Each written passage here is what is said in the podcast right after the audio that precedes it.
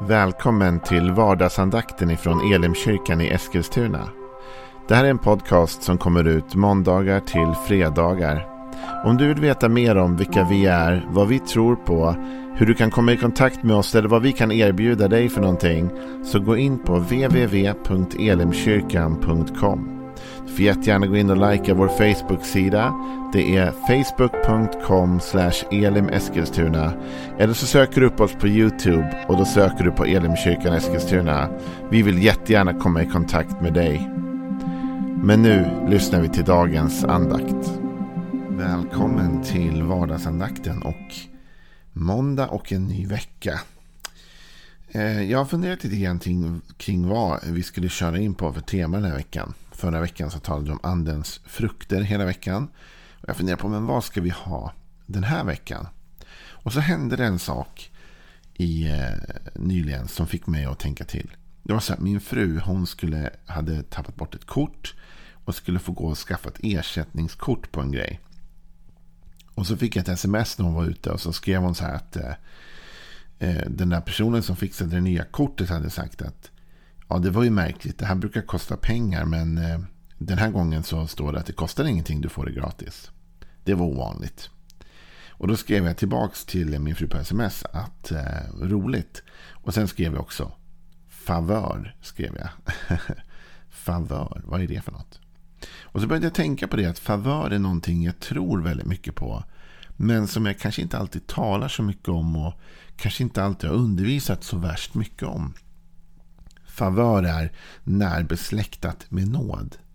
Favör det är när Gud ger oss en fördel kan man säga. Som vi egentligen inte skulle ha. Men som han låter oss få i alla fall. Och då tänkte jag den här veckan vad spännande det skulle vara om vi tog en vecka på vardagsandakten och talade om favör. Och vi ska börja att göra det utifrån en berättelse i först gamla testamentet. I Daniels bok så läser vi om Daniel. Och det var ju så att Daniel och Israels folk hade ju blivit liksom eh, deporterade till Babylonien. Och då läser vi så här i vers 3 i Daniel kapitel 1. En dag gav kung Nebukadnessar i uppdrag åt Asfenas, sin överste kammarherre, att välja ut några israelitiska prinsar och ädlingar Unga män utan lyte, ståtliga att se på, bildade, kunniga och kloka, väl lämpade för tjänst i det kungliga palatset. De skulle få undervisning i kaldéernas litteratur och språk. Kungen bestämde också att de dagligen skulle få mat och vin från hans eget bord. De skulle utbildas i tre år och därefter träda i kungens tjänst. Bland dessa befann sig Daniel, Hananja, Mishael och Asarja alla från Juda. Överste kammarherren gav dem nya namn. Daniel fick heta Beltehassar, Hanania kallades för Shadrak och Mishael, Meshak och Asarja kallades för Avednego. Daniel var emellertid fast besluten att inte göra sig oren genom mat och vin från kungens bord. Och därför anhöll han hos överste kammarherren att slippa det orena. Och Gud lät Daniel möta välvilja och förståelse hos överstekammarherren. Men han sa, jag är rädd att min herre och konung som har bestämt vad ni ska äta och dricka kan tycka att ni inte ser lika friska ut som de andra unga männen. Och då har ni satt mitt liv på spel. Daniel vädjade då till den man som överste kammarherren hade satt till att ha uppsikt över honom själv och över Hanania, Mishael och Asarja. Gör ett försök med oss i tio dagar. Herre, låt oss få grönsaker att äta och vatten att dricka och jämför oss sedan med de unga män som har ätit av kungens mat och behandla oss efter vad du får se. Han samtyckte till deras begäran och gjorde ett försök med dem i tio dagar. När de tio dagarna hade gått såg de bättre och mer välnärda ut än de andra unga männen, de som fick sin mat från kungens bord. Deras övervakare lät dem då slippa kungens mat och dryck och istället gav han dem grönsaker att äta. Det här var väl eh, uttänkt strategi ifrån det, från eh, kung Nebukadnessar. Det var så här man gjorde. Va? Man tog eh, över länder, städer, platser och så förde man då folk till sin kultur och så försökte man trycka in sin egen kultur i dem. Ni såg här att de skulle få undervisning i kaldéernas litteratur och språk och de skulle få äta från kungens bord. De skulle få in sederna. Det här handlade om att integrera liksom deras värderingar nu i det israelitiska folket. Men Daniel vill inte orena sig. Ni vet att det judiska folket har mycket matregler och mycket eh, eh, regler för vad de får äta och vad de inte får äta. Va? Och Daniel var orolig här för att den mat han skulle möta och äta inte skulle vara kosher såklart. Inte skulle vara ren. Så Daniel tänker att det här vill jag eh, egentligen inte. Han går med på liksom att de byter ut hans namn. Och han går med på en del andra förändringar. Men här går någon sorts gräns. Och då står det att Daniel han går och pratar med den här överste kammarherren och försöker få honom att släppa upp lite grann. Och då står det i vers 9 så här. Och Gud lät Daniel möta välvilja och förståelse hos överste kammarherren. Det finns flera saker att säga om detta här. Det ena är att det inte är Daniel som på ett sätt övertygar kammarherren. Utan det står att och Gud lät. Så vi ser det att vad som än händer i det här samtalet mellan Daniel och den överste kammarherren. Så har Gud ett finger med i det samtalet och det spelet. Därför Gud låter Daniel möta välvilja och förståelse. Så Gud på något sätt ser till att den här överste kammarherren tar emot det Daniel ber honom om. Och här kan man börja kolla på det här ordet välvilja.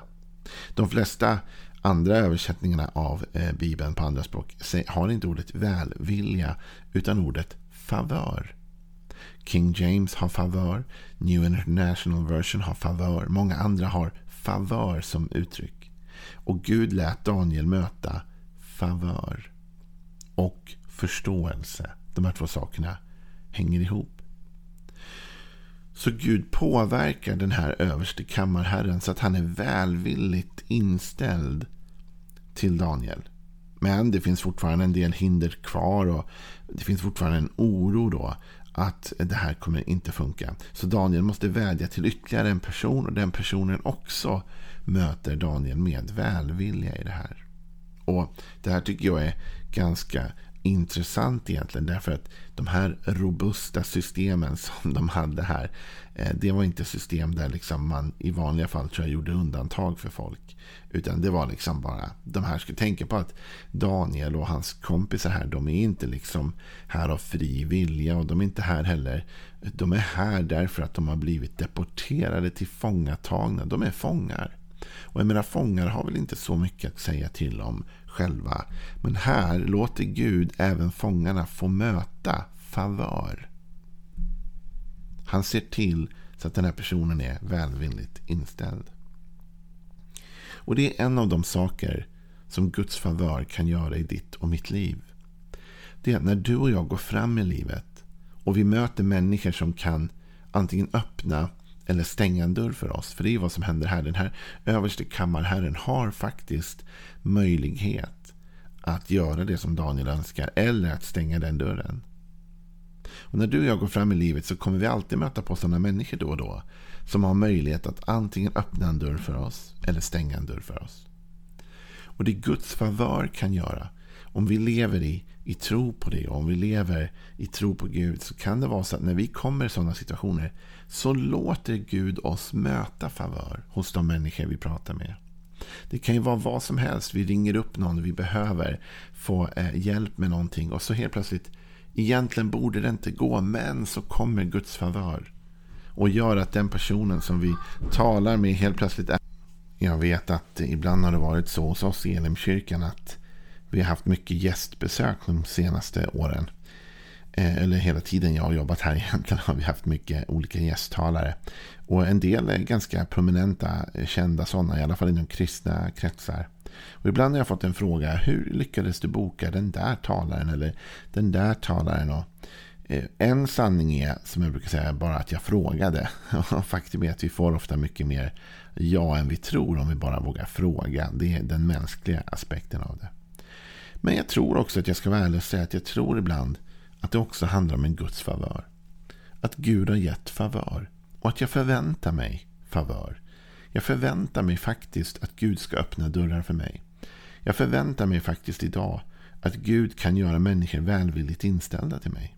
Och jag vet att det finns många människor som inte nödvändigtvis uppskattar mig eller tycker om det jag gör. Men jag vet också att när det kommer till skarpt läge, när det kommer till situationer likt den Daniel hamnar i, så vet jag att Gud faktiskt har en förmåga att ge mig favör. Och jag förväntar mig och tror att idag Gud, så öppnar du dörrar av favör för mig. Du gör människor välvilligt inställda till mig. Du gör så att människor har förståelse för mig. Jag tycker det är fantastiskt att det står om den här överste kammarherren att han var, eh, hade välvilja eller favör då. Men också att han var förstående. Han förstod. Och det där är ju något som kan vara väldigt svårt ibland när vi försöker berätta någonting för någon eller förklara vår situation eller något och så känner vi att vi får inte gehör för det. Människor hör inte vad vi säger eller tar inte emot det vi säger. Men vad det gäller Guds favör så kan den både få folk att öppna dörrar åt oss. Men den kan också få folk att vara lyssnande. Att faktiskt förstå det vi säger. Favören av att de hör vårt budskap och kan ta det till sig. Men om man tänker på den här berättelsen med Daniel då. Så kan man fundera på så här. Men fanns det någonting som kanske gjorde så att Daniel fick favör trots allt? Vad gör han här som kan öppna upp för dig? Ja, men det finns två saker jag skulle vilja få lyfta fram. Som kanske kan vara någonting för dig och mig också att tänka på. Det ena är att Daniel var fast besluten att följa Gud.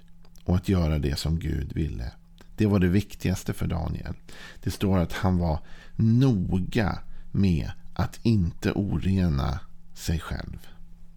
Det står att Daniel var emellertid fast besluten att inte göra sig oren. Så Daniel hade liksom bestämt sig för att välja Guds väg oavsett liksom konsekvenser nästan. Va? Han var fast besluten. Och du och jag måste ibland bli fast beslutna också om att vi vill göra det Gud har kallat oss att göra. Vi, vi vill vandra den vägen. Så vi väljer det. Vi är ihärdiga. Och jag tror att när vi är ihärdiga så kommer Gud också låta oss möta favör. När vi visar Gud att Gud är du före allt. Då kommer Gud också låta oss få möta öppna dörrar, favör och välvilja hos människor som vi möter. Men det andra som Daniel gör och som jag tror är väldigt viktigt. Det är att han vågar att fråga eller ställa en begäran. Du vet om du och jag ska få favör hos människor så kanske det ändå krävs att du och jag vågar ställa frågor. Frågor som kanske andra tänker, det är ingen idé att du ens frågar det där. Jag kan tänka mig att de andra fångarna som var där sa, hörni grabbar, lägg av nu. Det är ingen idé att ni ens frågar. Det fattar ni väl att han aldrig kommer gå med på det. Han kommer absolut säga nej till detta. Ni har ingen förhandlingsmån här. Ni är fångar. Ni är inte här på lika villkor. Och varför skulle han lyssna till er? Du vet, alla de här argumenten som jag tror att säkert deras medfångar hade, men som säkert också de själva hade i sitt hjärta och tänkte hur, alltså det är väl egentligen ingen idé att vi går och pratar om det här. Ändå står det här att Daniel gick och ställde den här begäran till överste kammarherren. Och jag tänker mig att i det vilar tro och förtröstan. Han öppnar den här dörren. Det är egentligen säkert omöjligt. Men jag tror faktiskt att Gud på något otroligt sätt kan ge mig sin favör. Så att när jag ställer den här frågan nu så kommer den att ge resultat. Och det här tror jag är det som händer med oss om vi lever med ett favörtänk. Om du och jag får in i oss själva att Gud kan ge oss fördel och favör. Då vågar vi också mer ställa de här frågorna och begära de här sakerna. Då är vi inte rädda för att, att ställa de där utmanande frågorna. Då är vi inte rädda för att be om saker. Då är vi inte rädda för att testa och se om det funkar. Därför att vi tror att Gud ger oss favör. Så jag skulle vilja säga till dig idag, den här veckan. Du kanske känner dig maktlös eller hjälplös inför din situation. Du kanske känner att du står inför något och du har ingen aning om hur du skulle kunna komma igenom det. Eller du tycker inte människor lyssnar på det. Eller du tycker inte människor alls verkar välvilligt inställda till dig. Men börja tro på Guds favör. Läs den här texten om Daniel flera gånger den här veckan och tänk på okej, okay, Daniel som var fånge och inte hade några rättigheter. Han vågade fråga och Gud lät honom få favör och förståelse hos människor runt omkring sig. Så Gud kan ge även dig favör i ditt arbete. Gud kan ge dig favör. Gud kan låta dig få göra saker som inte andra får. Gud kan öppna dörrar för dig. Gud kan låta dig få affärsöverenskommelser som ingen annan lyckas få till. Gud kan hjälpa dig att nå längre därför att han låter sin favör vila över dig när du i förtröstan säger till Gud Gud, du är nummer ett. Som Daniel, jag vägrar att orena mig med den här maten. Och då lät Gud honom också få sin himmelska favör över sitt liv. Det här var bara början. Hörrni, vi kör favör hela den här veckan. Så missa inte imorgon. För då fortsätter vi med en ny berättelse om en ny person i Bibeln. Som också fick uppleva Guds favör.